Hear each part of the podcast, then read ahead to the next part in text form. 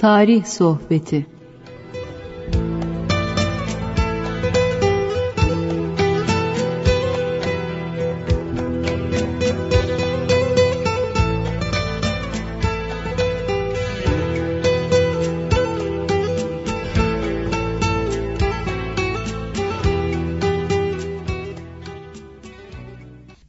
Merhaba kıymetli dinleyenlerim.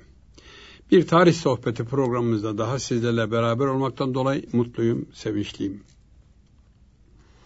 Niye programımızda diyorum? Sizin de bizim de programımız. 20 senedir sizler, Allah razı olsun, bizleri terk etmeden bu programı dinlemeye devam ediyorsunuz. Gelen maillerinizden, gelen telefonlarınızdan anlıyorum. Biz de o iştiyakla bu programı yapmaya gayret ediyoruz, devam ediyoruz. Bugünkü yayınımız esnasında teknik masada Muhittin Yaygıngöl bizlere yardımcı oluyor. Gökhan Güler Bey de sizlerden gelecek sual telefonlarına bakmak üzere yönetmen masasında hazır bekliyor. Programı hazırlayıp bir saate yakın müddet içinde sunmaya çalışacak olan ben İsmail Yağcı, bütün dinleyenlerime hayırlı, huzurlu bir vakit geçirmeye çalışacağımızı baştan söyleyeyim. Ona gayret edeceğiz. İnşallah Allah-u Teala da nasip eder. Bizden gayret, Allah-u Teala da inşallah nusret eder, nasip eder. Efendim, her sohbetimizin başında Kabusname'den bir alıntıyla birkaç dakikalık bir şeyler söylemeye çalışıyoruz. Bu Kabusname, Kuhistan Sultanı İskender bin Kabus. Aslında kitabı yazan İskender Bey. Kabus, onun babası. Şimdi Kabus veya Kabusu bugün biz böyle bir karabasan görmek falan filan, bir felaketin gelip üstümüze çökmesi anlamına alıyoruz. Bu yolda sual soran dinleyicilerimiz de oluyor. Yani niye kabusname? İsmi kabusmuş insanın. Kabus demek illa birisinin tepesine felaket olarak çökmesi değil. Yani düşmanlarına karşı hiç gözünü kırpmadan, gözünü karartarak hareket eden insan anlamındadır. Biz şimdi aslan, kaplan isimler koymuyor muyuz? Soyadlar almıyor muyuz? Şahin adını, soyadını almıyor muyuz? Alıyoruz. Evet. Oğlu Gilan Şah veya Geylan Şah için nasihatname olarak İskender Bey yazmış bunu. Ama kimse İskender bin Kabus deyince İskender, niye İskender demiyor? Kabusname hususunda bazı dinleyicilerimizin tereddütler olmuş. İyi de olmuş ama canım. Böyle bir şeyi anlatmamıza da vesile oldular. Bu güzel bir nasihatname kitabıdır. Güzel bir vasiyetnamedir. Vasiyet zaten böyle olmalı. Yoksa değirmenin altındaki elmalı filana bıraktım, kavaklığı bilmem kime bıraktım. Bu vasiyetname değil efendim. Kardeşim, sen ölmeden vereceksen. O zaman senin o mala gücün yetiyor. Ruh çıktıktan sonrası için senin tasarruf hakkın kalmamış. Dinde 3'te 1'ine kadar bu hususta baştan bir ayrım filana verdim diyebilirsin.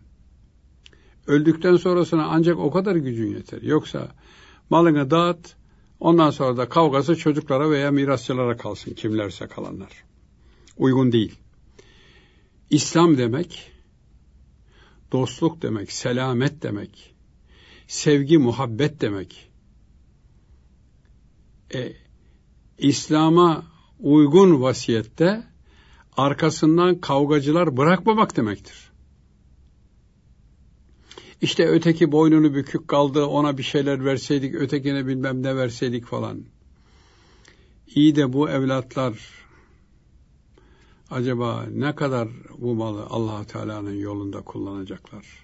Otur da ağla buna, eğer uygun değilse.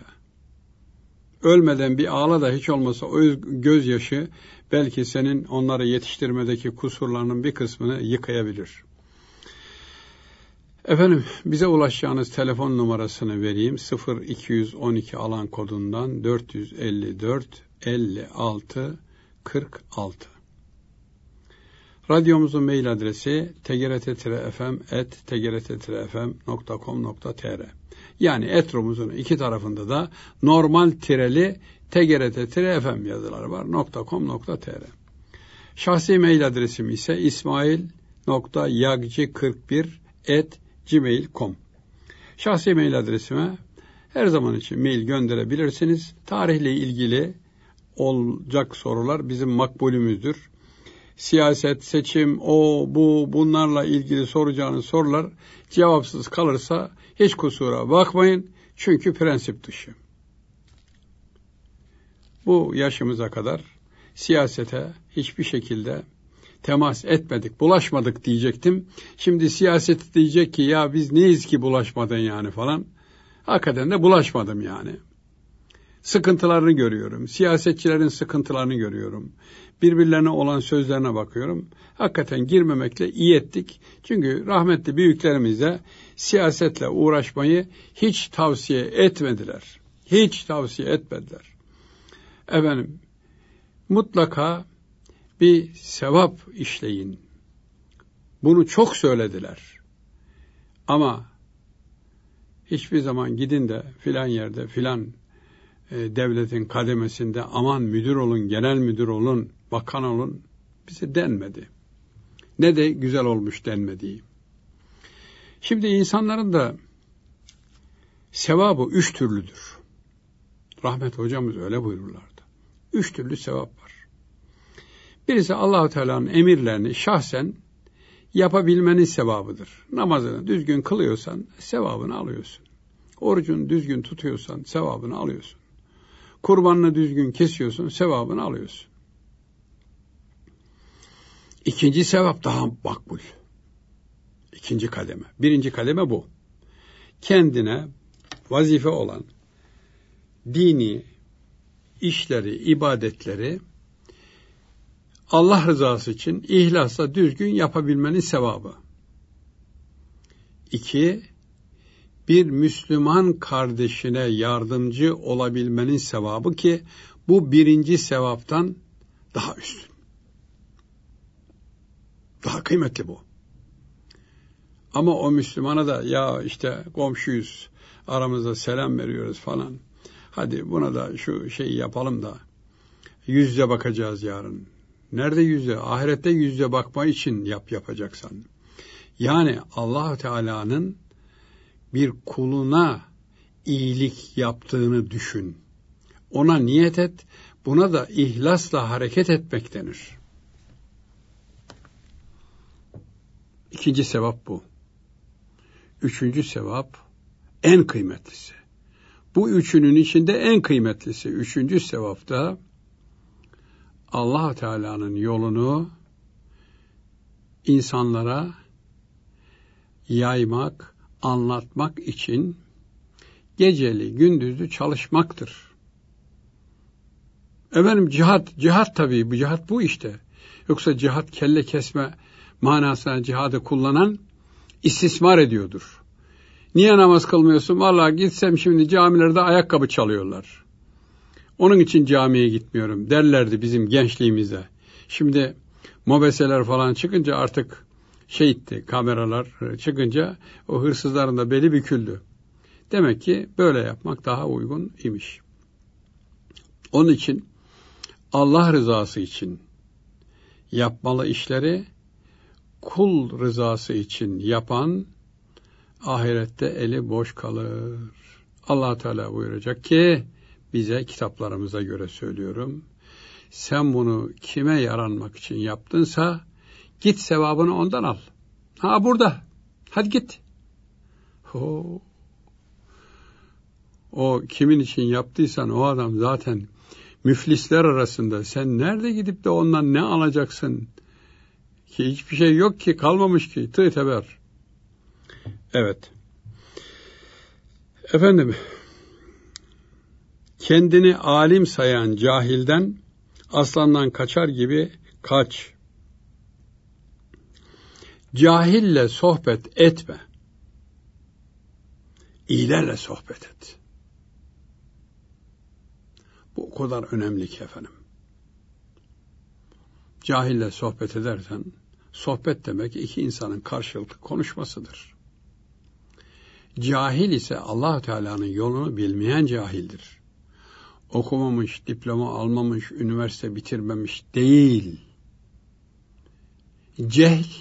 Cehl Allah-u Teala'nın emrettiklerini bilmemektir. Alim de bunları bilip uygulayan demektir. Genel manada söylüyorum tabii. Onun için cahille oturup kalkarsan işin gücün dünyalıktır. Aldım sattım, şuna verdim, buna verdim, bu benim alacağımı vermedi, adam şöyle yaptı, böyle yaptı. Bütün iş gıybete döner. Halbuki gıybetin, rahmetli Enver abi buyururlardı, gıybet kanser gibidir. Gıybet kanser gibidir. Evet. Onun için gıybete bir başladı mı insan arkası gelmez ve felakete düşer olur. Gıybetten cahil kaçınabilir mi? Kaçınamaz. Bilmez ki neyin gıybet olduğunu. Habire söyler. Ta dünyanın öbür tarafındaki Arakan Müslümanlarından bahsederken tutar öyle bir laf eder ki Endonezyalı Müslümanların gıybetini yapar. Cahil farkına bile varmaz. Evet. İyilerle sohbet et. Hep iyilerle bulun. Büyükler de hep bunu tavsiye etmişler zaten. Gelin benimle sohbet edin buyurmamışlar. İyilerle sohbet edin. Bakın etrafa, neyi iyi görüyorsanız. Nereden anlayacağım efendim? Ben alim değilim ki iyiyi kötüyü. Onun da ölçüsünü vermiş büyükler. Birisiyle konuştuğun zaman kalbinde Allah-u Teala'nın emirlerine karşı bir heves, bir iştiyak olursa korkma. O adamla hep görüş. Ama dünya sevgisi kalbini kaplarsa biriyle görüştüğünde aman ondan kaç. Aman ondan kaç. Çünkü o seni doğru felakete götürecek demektir. Çünkü, son cümlemizi söylüyoruz. Çünkü iyilerin sohbeti yüzünden senin adın da iyi olur. Cahillerle sohbet edersen ya bırak bu ayak takımıyla görüşüyor falan diye böyle etraftan kimse senin sözüne de kıymet vermez. Kıymetli söz söylesen dahi dinleyenin olmaz. Ama hep iyilerle sohbet edersen ya bu adam çok iyi ya. Keşke ben de bundan bir arkadaşlık etsem, bu iyi birisi denir. İyilerle sohbet eden insan hep iyilerden sayılır. Kötülerle beraber olan kimse de kendisi kötü olmasa dahi etrafı onu kötü tanır. Ama insandan insana kötülük geçer mi? Çok geçer efendim. Çok geçer. Onun için kaçınmak lazım. Deyip bugünkü Kabusname'den alıntımızı da böylece bitirmiş oluyoruz. İnşallah haftaya ömrümüz olursa gene bunlardan bahsederiz. Efendim geçen hafta Abdülhamid Han'ın en yakınında 14 sene Mabey'in başkatipliği yapmış olan Raşit Bey'in Abdülhamid Han'a anlattığı hatıralarından aktarmıştık. Adetleri, alışkanlıkları, devlet işindeki dikkatleri, vatandaşın işlerine olan alakalarını hep görüşmüştük. Şimdi insanlar diyorlar ki Mithat Paşa niye sürüldü? Abdülhamid Han kendini tahta çıkaran adamı niye sürdü? Çünkü Mithat Paşa lekelenmişti. Son 2 tahttan indirmede, yani Abdülaziz Han'ın tahttan indirilmesinde ve 5. Murat Han'ın tahttan indirilmesinde baş sorumluydu. baş koordinatördü diyelim yahut da. Tabii bir sorumluluk da aynı zamanda. Abdülhamid Han onun bu iki halinden dolayı ona hiç itimat etmedi. Nitekim itimat etmedi ama haklıydı. Şimdi Abdülhamid Han'ın işte hafiyelerle memleketi idare etmeye çalıştığını söyleyen birçok kitaplar var. Taraflı yazılmış kitaplar. Hatta Ege'deki bazı efelere, etkili olan efelere, Efem Demirci gibi falan filan efelere, İttihatçılar, tüccar kılığında bazı adamlarını gönderiyorlar. Abdülhamid Han'a bir ihtilal yapacaklar da Ege bölgesinden bir çiğlik olmasın. Bu efelerde biz sultana kafa tutmuş adamız, ittihatçı kimmiş demesin, kendilerini kabullensin diye bu efelerden birine gidiyor.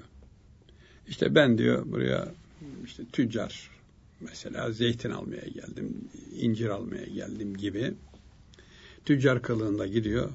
Efe hoşbeş falan filan, akşamları da dağdalar ya, Efe'nin hoşuna gidecek şeyleri de anlatmaya çalışıyorlar. Ve diyor ki bir ara, ya Efe diyor, bu padişah bu memleketi satıyor ya diyor. Ya ben o kanaatteyim diyor. Efe bir şey demiyor. Efe de dağ adamı. Yani padişahın emrini dinlese dağdan inecek.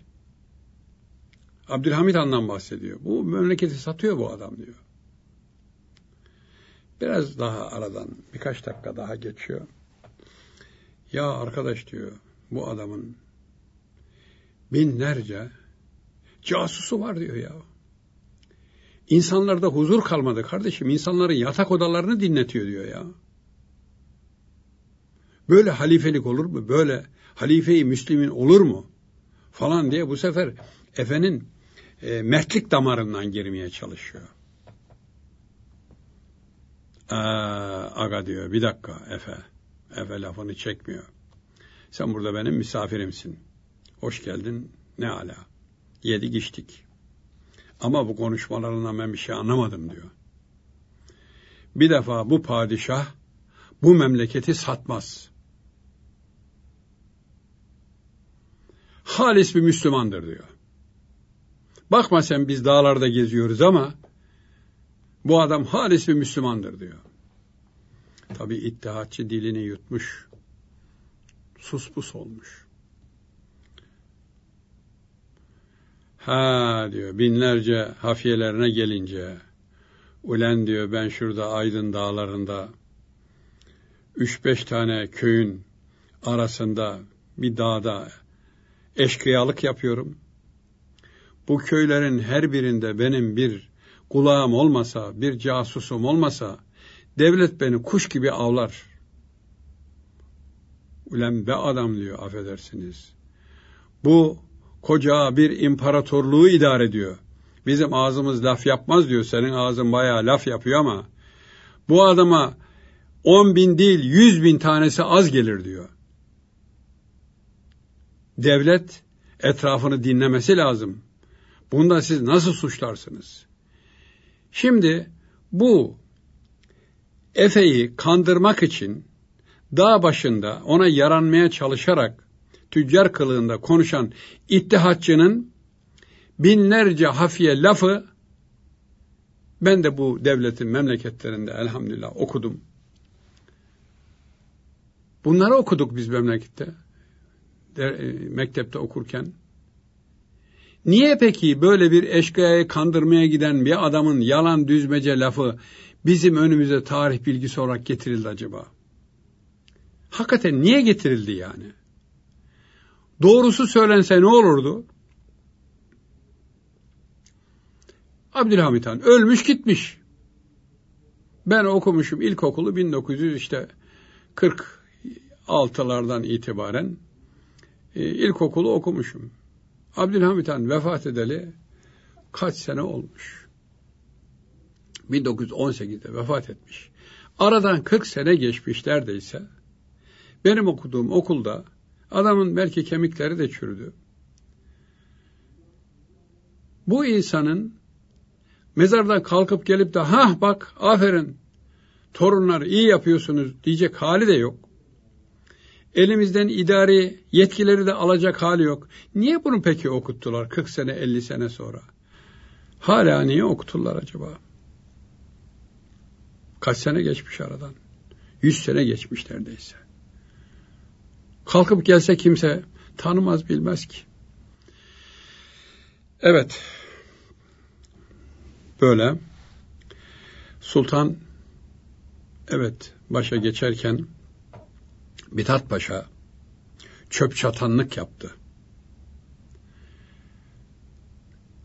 İktidar çöp çatanlığı yaptı. Memleket davasını kendi omuzlamış gibi Mithat Paşa öyle saydı kendini, görevli saydı. Bu imparatorluğu kurtaracak felaketlerden. Abdülaziz Han'ın tahttan indirilmesi baş sorumludur.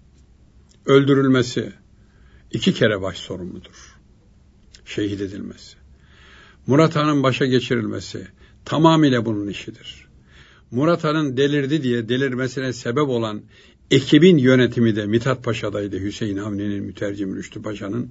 Bakmayın onlar rütbeleri büyüktü, ihtilalciydi ama bu hep biz saçımızı, sakalımızı bu rütbelerde ağarttık diyerek Abdülhamid Han'a dahi zaman zaman omuzundaki yıldızları gösterip sultanım bunlar tecrübe işidir 93 Harbi'ne girmeden önce bunlar gençlerin bileceği şeyler değildir diye sultanı gençlikle suçlamış bir adamdı. Düşünün siz padişahsınız efendim bir paşanız geliyor bütün sorumluluk sizin omuzunuzda bütün yetkilerde sizin elinizde olduğu halde size diyor ki biz bu saçları boşa ağartmadık. Bu yıldızları bakkaldan almadık dercesine yani efelenip siz daha tıfılsınız bu işleri bilmezsiniz diyor. Diyor açıkça söylüyor yüzüne. Abdülhamid Han hiç ses çıkarmıyor. Siyaseti çok kuvvetliydi. Geçiştiriyor onu. Bir bahaneyle laf başka bir tarafa geçiyor falan. Bu da ben dedim diye şey diyor. Fakat ya bu adamın böyle bir yere dayanarak bir şeyler mi söylüyor diye Abdülhamid Han'ın kalbine şüphe giriyor. Bugünkü Topkapı Cevizli Bağ diye işte metrobüs istasyonu var, otobüs istasyonu şeyi var, durağı var falan. Cevizli Bağ. Topkapı surlarından itibaren Merter'i de içine alacak şekilde olan tahmin ediyorum bir 2000-3000 dönüm yer Mithat Paşa'nın çiftliğiydi. İstanbul'un zengin Rumlarının gırtlağına basarak buraları mülk edilmişti. Bu koca çiftliğin şimdiki Cevizli Bağ istasyonunun olduğu yerde de bir üzüm bağı vardı. Hani bir taraf tarladır, bir taraf sebze ekilecek yerlerdir falan. Belki aşağı Velefendi'ye doğru olan, Velefendi de oraya dahildi. Velefendi'ye doğru olan yerler sulak olduğu için oralardan sebze zerzevat yetişirdi. Yukarısı kıraç olduğu için orada da üzüm bağı vardı. Bir de ulu bir ceviz vardı orada. Ceviz ağacı. Bağın adı Cevizli Bağ aşağı, Cevizli Bağ yukarı. Mithat Paşa'nın da o çiftliği idare edeceği yönetim, idare binasının olduğu yer, köşkü oradaydı. Yemeler, içmeler, dost ağırlamalar da Cevizli Bağ'da olurdu. Şimdiki sanayi sitesinin olduğu yerler. Efendim. Tabii içkisiz de misafirlerini ağırlamazdı Mithat Paşa. Aşikare. Osmanlı'da içki içmek yasak efendim nasıl olur? Olmuş. Olmuş arkadaş bir şey diyeceğim var mı? Evet bu Cevizli Bağ'daki hikayeyi inşallah bundan sonraki bölümde sizlere anlatmak istiyorum. Süremiz bu bölümdeki süremiz bitti. Küçük bir aradan sonra ikinci bölüme geçeceğiz inşallah.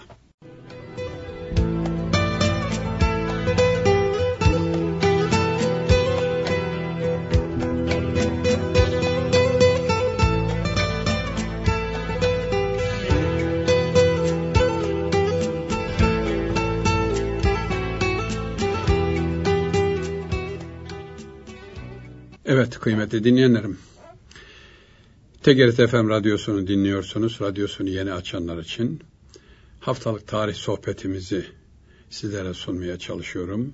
Konumuz Abdülhamid Han'ın hayatından, onunla beraber mesai yapanların da bazı görüşlerini ortaya koyarak bahsetmeye çalışıyoruz.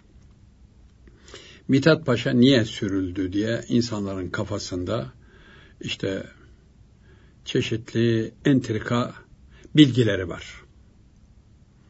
Bu yüzden de bendeniz Mithat Paşa için çok kısa olmak üzere, yani Mithat Paşa'nın esas hikayesi çok uzun.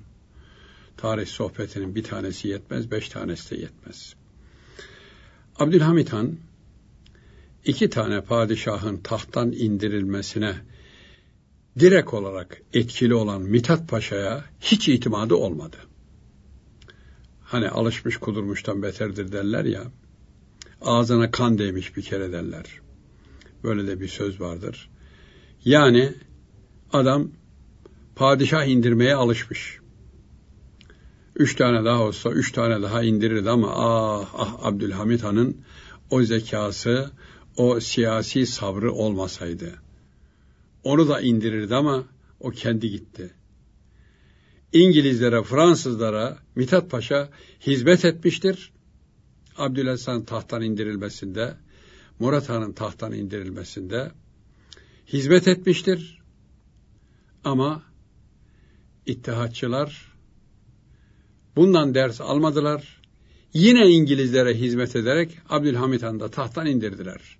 Ha Mithat Paşa var, ha yok. İttihatçılar ona vekaleten bu işi gene yaptılar ama 34 senede bu memleketi hakikaten gül gibi idare etti dense hiç yalan olmaz.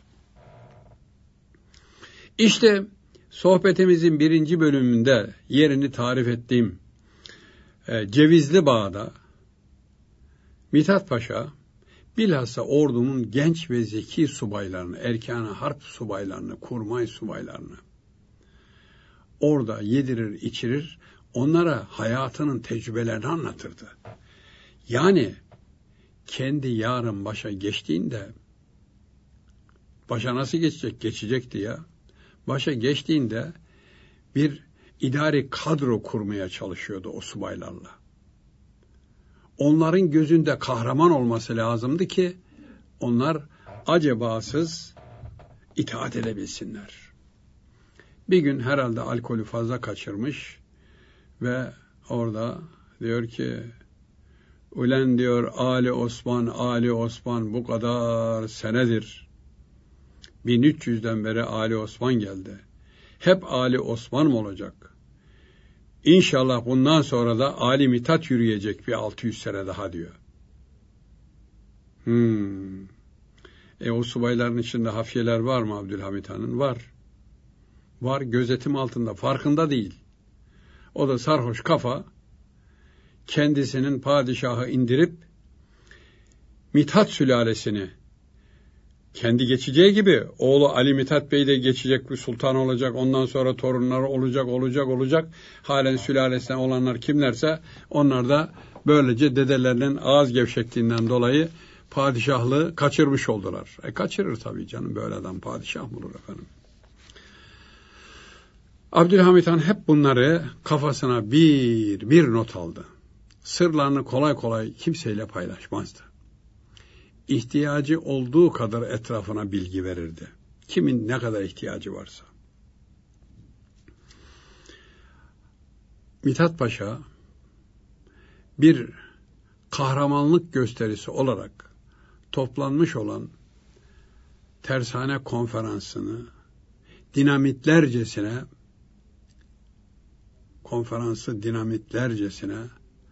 Osmanlı Devleti'nin Ruslarla 93 harbine girmesinin direkt sorumlusuydu. Abdülhamid Han bunu tam tespit etmişti. Evet. Tersane Konferansı devam ediyor. İngiliz Başmorahası Mithat Paşa'ya mektup yazmış. Aman Paşa, Ruslarla bir harbe girmeyin. Her iki devlet içinde, hatta dünya içinde bir felaket olacaktır. Aman bundan kaçının. İngiltere olarak biz buna taraftar değiliz. Rusya da harbe taraftar değil. Ama Mithat Paşa, biz diyor Orta Asya'dan 400 çadırla geldik. 400 çadırla da icap ederse geri geldiğimiz yere dönmesini biliriz. Ama haysiyeti milliyemizi ayaklar altına aldırmayız. Avrupalılara kölelik etmeyiz. Peki Abdülaziz Han'ı tahttan indirirken aklın neredeydi senin? Onların plan olduğunu bilmiyor muydun? Abdülmecid Han'ın Gülhane Hattı Hümayunu sırasında sen belki de daha o zamanlar küçük zabittin. Sen bu Gülhane Hattı Hümayun'un İngiliz Veliaht Prensi de gelip onun huzurunda okunmasından bunun İngiliz plan olduğunu bilmiyor muydun? O zaman aklın neredeydi ki şimdi geldin haysiyeti milliye, namusu milliyeyi çiğnetmeyeceğim diyorsun. Abdülhamid Han'a zamanın sadrazamı olarak yanlış bilgiler verdi.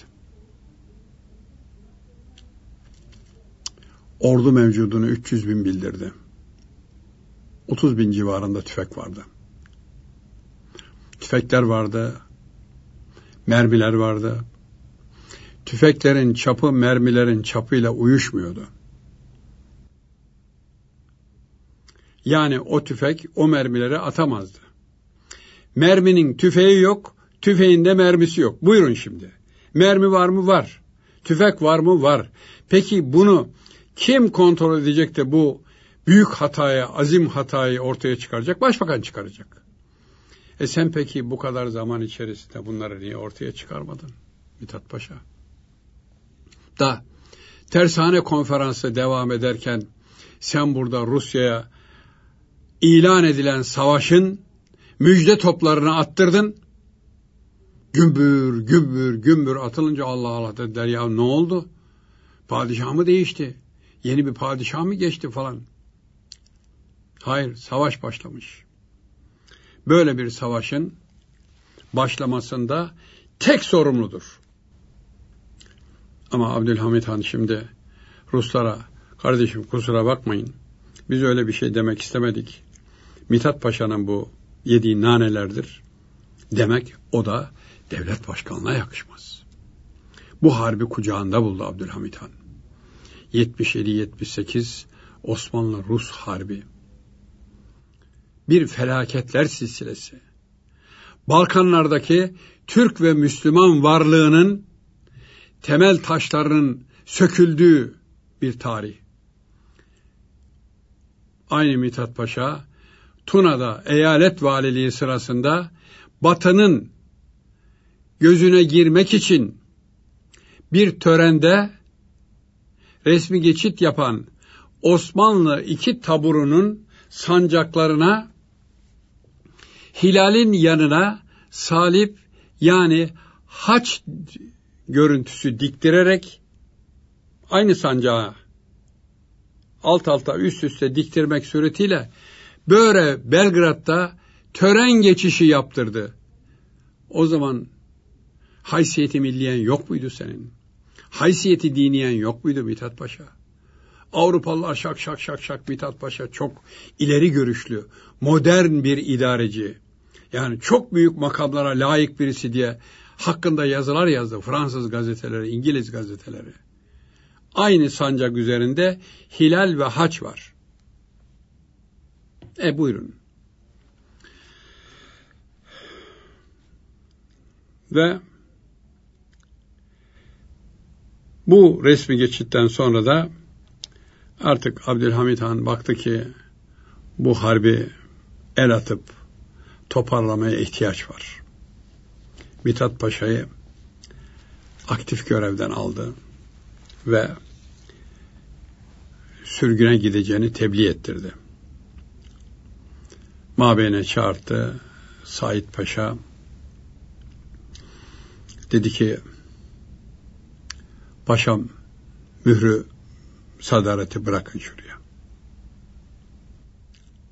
Beni azimle diyorsunuz. Ben öyle emir aldım dedi. Bırakacaksın mührü buraya. Hayır dedi. Siz beni sürgün edemezsiniz.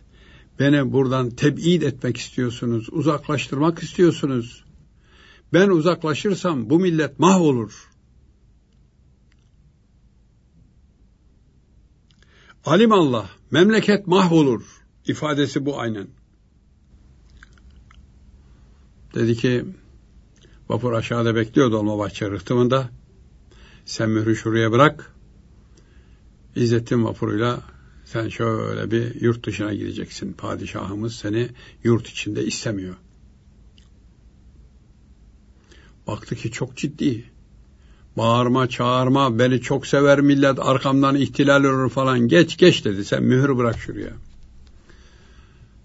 Dedi ki ben yurt dışına gidecek param yok. Koca çiftlik sahibisin be adam. Orada yiyip içerken, rakıları yuvarlarken, millete kasa kasa rakıları içirirken aklın neredeydi? Belki de cebinden harcamadı, devletten harcıyordu, bilemem. Büyük bir ihtimalle öyledir. O yakışır ona.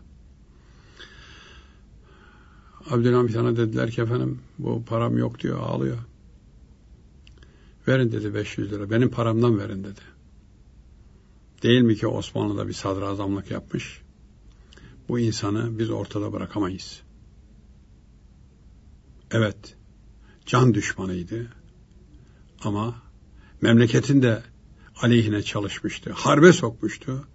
Ama Abdülhamid Han'ın kesesine 500 altını koydurdu ve gönderdi.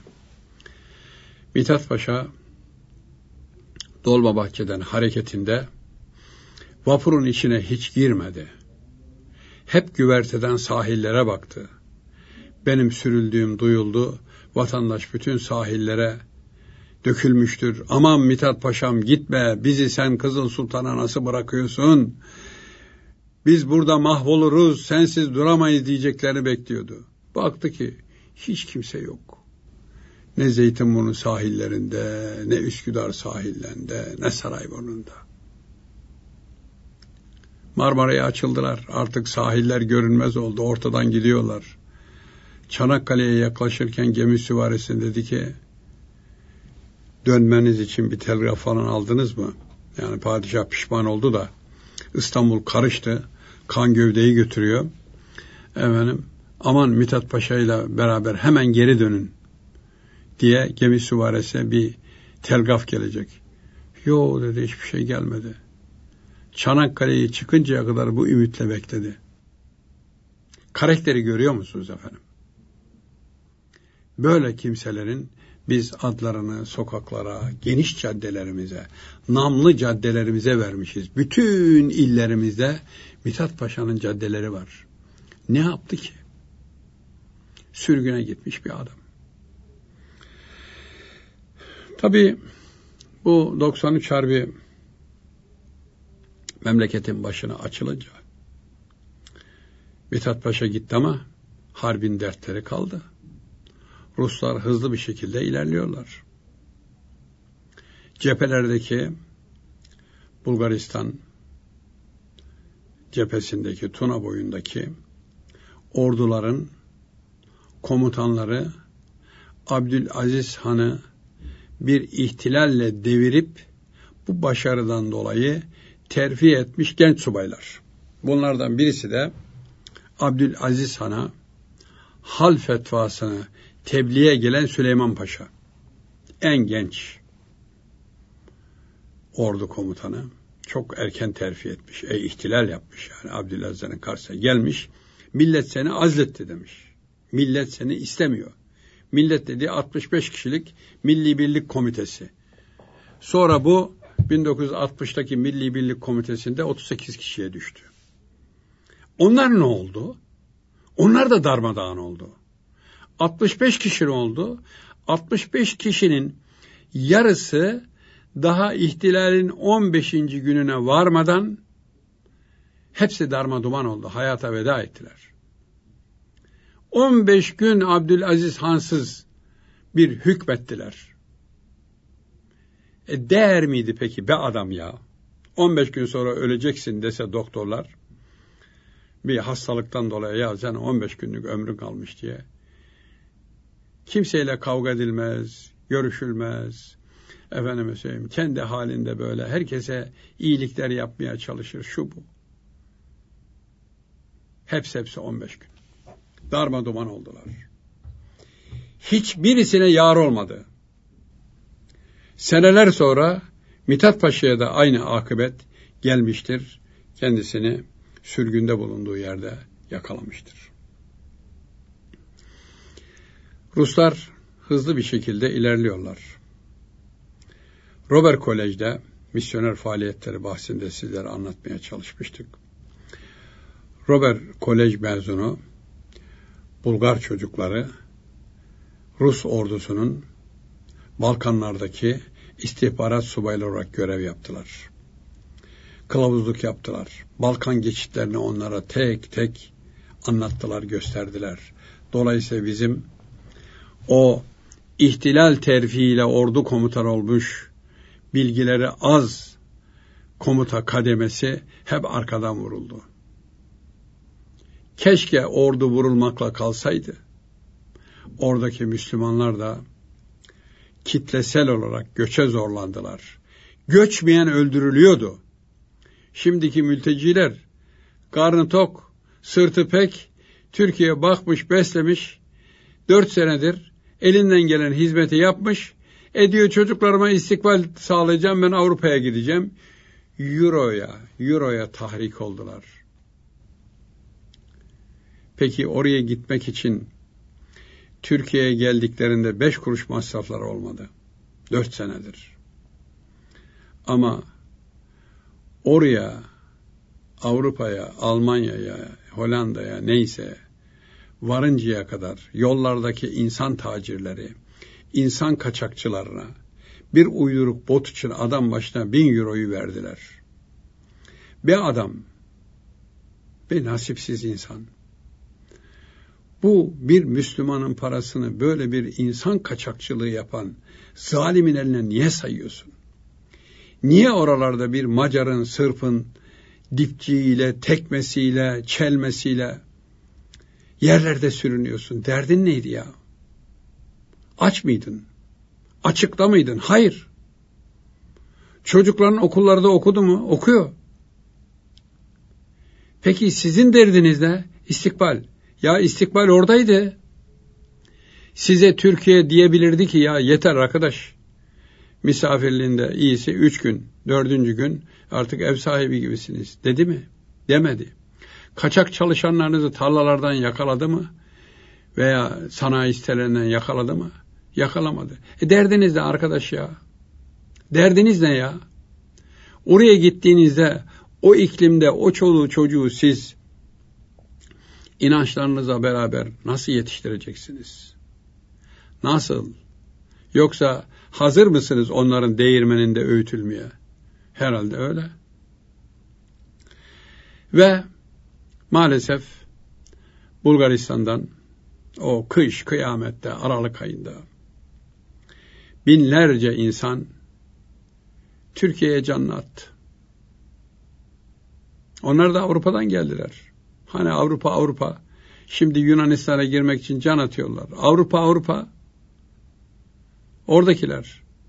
Bütün Türk Müslüman insanlar sürgün yediler, vurgun yediler ve geldiler. Abdülhamid Han bunların hepsini güzel güzel yerlere yetiştirdi. Hazine arazilerini bunlara taksim etti. Bugün Bursa ve civarında ta Bilecik'e kadar olan bölgede, yani Marmara bölgesinde birçok köyde 93 muhaciretiyle gelenlere Abdülhamid Han'ın kesesinden yaptırdığı camiler halen ayaktadır. Yenişehir'de de var, İnegöl'de de var, köylerinde de var, ilçelerin içinde de var. İznik'te de var. İznik'teki dağ köylerinde var. Ta Karamürsel'e kadar inersiniz o dağlardan.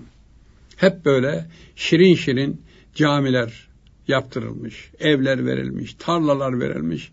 Orada insanlar eğer düzgün çalışıyorlarsa ki çalışıyorlar, ziraattan ekmek yiyen insanlar, İznik Gölü'nün civarı hepsi bu gibi gelen göçmen kardeşlerimize verildi. İyi ki verildi. İyi ki verildi. Evet, Bursa'nın bugün Türkiye'nin önemli bir sanayi şehri olmasının temelinde bu gelen göçmen kardeşlerimizin çalışkanlıkları ve dürüstleri yatmaktadır. Evet, Rus orduları da hızlı bir şekilde Çatalca'ya kadar ilerlediler. Çatalca'dan da Küçükçekmece'ye geldiler. Küçükçekmece'de Rus ordusu durdu. Durdu. Yürümedi, İstanbul'a doğru gelmedi. Peki İstanbul'a yürüseydi Abdülhamid Han'ın karşı koyacağı o an için bir bölük askeri dahi yoktu. Yani Rus ordusu silahlarını omuzuna assa, tüfekleri de boş olsa, cephanesiz, yürüye yürüye Çekmece'den İstanbul'a bir gün sabahtan akşama kadar rahat bir şekilde gelirlerdi. İstanbul'un sokaklarında da gene tüfek atmalarına ihtiyaç yoktu. Çünkü karşında silahlı kuvvet yok adamların. Ama Rus ordusu başkomutanı ve çarı, iyi ya, biz İstanbul'u bu kadar kolay alacağımızı bilmiyorduk, adamlar rüyada mıyız diye gözlerini ovuşturdular. Dünya bize ne der acaba? Dünya ne der? Dünya bunu hazmeder mi? Yani Rusya'ya İstanbul'u yedirir mi İngiltere, Fransa? Bunda tereddütü vardı. Ve onun için bir 24 saat ordusunu Çekmece'de bekletti, Küçükçekmece'de. Veya bizim tahmin etmeyeceğimiz bir orduyla Abdülhamid Han bizi püskürtebilir diye de korkmuş olabilirler. Bu kadar kolay olduğuna göre bir tuzak olduğunu da zannedebilirler. Bunda tarihler yazacaktır inşallah ileride. Ve ertesi günü Ayastofanos'a, bugünkü Yeşilköy, Yeşilyurt'un olduğu bölgeye Rus ordusu başkomutanlığı intikal etti. Bundan sonrası işte Abdülhamid Han'ın silahsız siyaseti devreye girdi. Bu hikaye Abdülhamid Han'a yakışır bir hikayedir. Hiç ses çıkarmadı Abdülhamid Han. Yeşilköy'e gelinceye kadar bekledi. Ruslar Ayastofanos'u işgal edince Abdülhamid Han İngiltere Kraliçesi'ne bir telgraf çekti. Haşmet Mab, Rus orduları Ayastofanos'a kadar geldiler. Bundan sonraki harekatında İngiliz menfaatleri ne kadar haleldar edilir, zarar görür bilemem. Saygılarımı sunarım. Telgraf bu. İngiltere Kraliçesi o zaman işin vehametini anladı.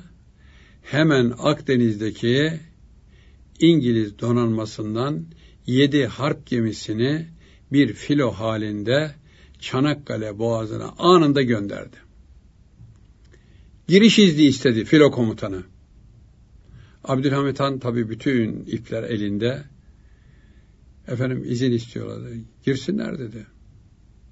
Filo girdi. Filo komutanı bildirdi ki biz Dolmabahçe önünde demirleyeceğiz. Abdülhamid Han söyledi. Dedi ki hayır.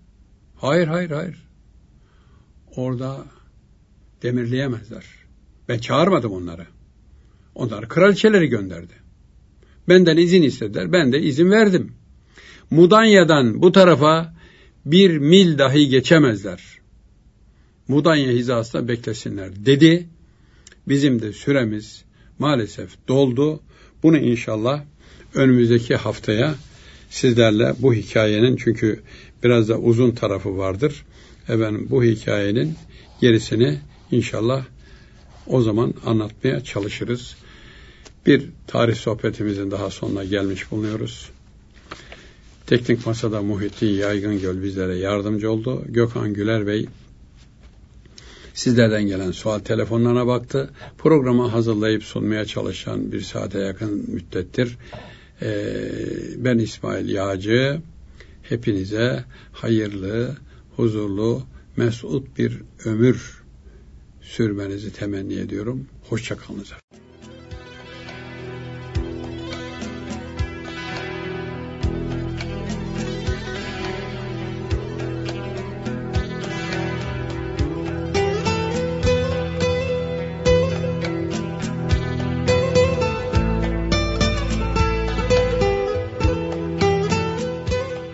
Tarih Sohbeti.